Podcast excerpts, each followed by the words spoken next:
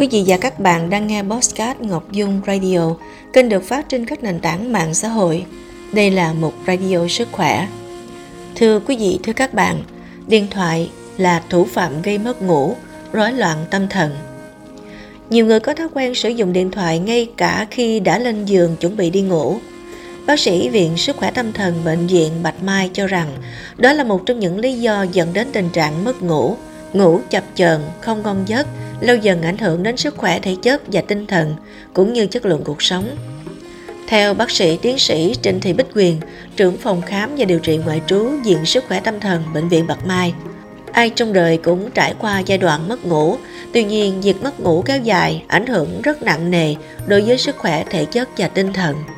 Những nguyên nhân chính dẫn đến tình trạng mất ngủ có thể do áp lực công việc ngày càng cao, tình trạng căng thẳng và lo lắng kéo dài, thường xuyên sử dụng các chất kích thích độc hại, các bệnh lý mạng tính, cơ địa, thừa cân béo phì, thay đổi hormone, thay đổi môi trường sống. Bác sĩ Bích Quyện cho biết, một trong những nguyên nhân ảnh hưởng đến chất lượng giấc ngủ là thói quen lạm dụng các thiết bị điện tử, điện thoại trước giờ ngủ. Phổ biến ở các bạn trẻ thường thức khuya, lướt mạng xã hội, chơi game, xem phim hoặc cày deadline. Nhiều thống kê về thời lượng sử dụng điện thoại thông minh cho thấy người trẻ ở nước ta hiện nay trung bình sử dụng điện thoại trên 6 tiếng. Riêng thời gian sử dụng mạng xã hội trên 2 tiếng rưỡi mỗi ngày. Nhiều người cho rằng lướt điện thoại ban đêm để giải tỏa tinh thần sau ngày dài căng thẳng, mệt mỏi sẽ dễ ngủ ngon. Tuy nhiên, nhiều nghiên cứu y khoa từ thực tế cảnh báo khi tiếp xúc quá lâu với điện thoại, nhất là cận giờ đi ngủ, sẽ gây khó ngủ và nhiều tác hại khác như suy giảm thị lực và các vấn đề về trí nhớ.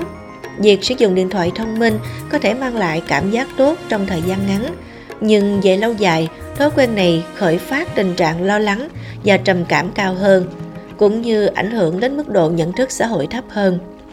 Bác sĩ lo ngại việc lạm dụng điện thoại lâu dần ảnh hưởng đến sức khỏe cũng như hiệu quả công việc và chất lượng cuộc sống. Điều đó không chỉ ảnh hưởng đến giới trẻ mà còn có tác động đến sự phát triển ổn định của xã hội đất nước. Để cải thiện chất lượng giấc ngủ, chuyên gia y tế khuyên mọi người cần thực hành vệ sinh giấc ngủ. Đó là tạo thói quen đi ngủ lành mạnh, đi ngủ vào ban đêm và thức dậy buổi sáng sớm theo những giờ nhất định, tạo nhịp sinh học cố định cho cơ thể. Trước khi đi ngủ một khoảng thời gian, nên tắt hết các thiết bị điện tử, phòng ngủ chỉ là nơi dùng để ngủ, không xem TV hay làm việc trong phòng. Ngoài ra không vận động, tập luyện thể dục ở cường độ mạnh hay dùng chất kích thích vào buổi tối trước giờ đi ngủ. Ban ngày không nên có giấc ngủ quá lâu để ảnh hưởng đến giấc ngủ về đêm. Bên cạnh đó, để hỗ trợ ngủ dễ hơn, ngon giấc, có thể sử dụng một số thực phẩm tự nhiên có tác dụng cải thiện giấc ngủ, hạn chế sử dụng thuốc ngủ không theo chỉ định của bác sĩ, có thể dẫn đến tình trạng nghiện thuốc và nhiều biến chứng khác. Bác sĩ khuyến cáo các biện pháp phòng ngừa căng thẳng tinh thần giảm cường độ tần suất và rút ngắn thời gian căng thẳng, xây dựng lối sống lành mạnh, đời sống tinh thần phong phú, tăng cường vận động, dinh dưỡng đa dạng đủ chất, tăng cường bổ sung các thực phẩm hỗ trợ giảm căng thẳng, thử tập thở sâu, chậm sẽ giúp nhịp tim và huyết áp trở lại bình thường.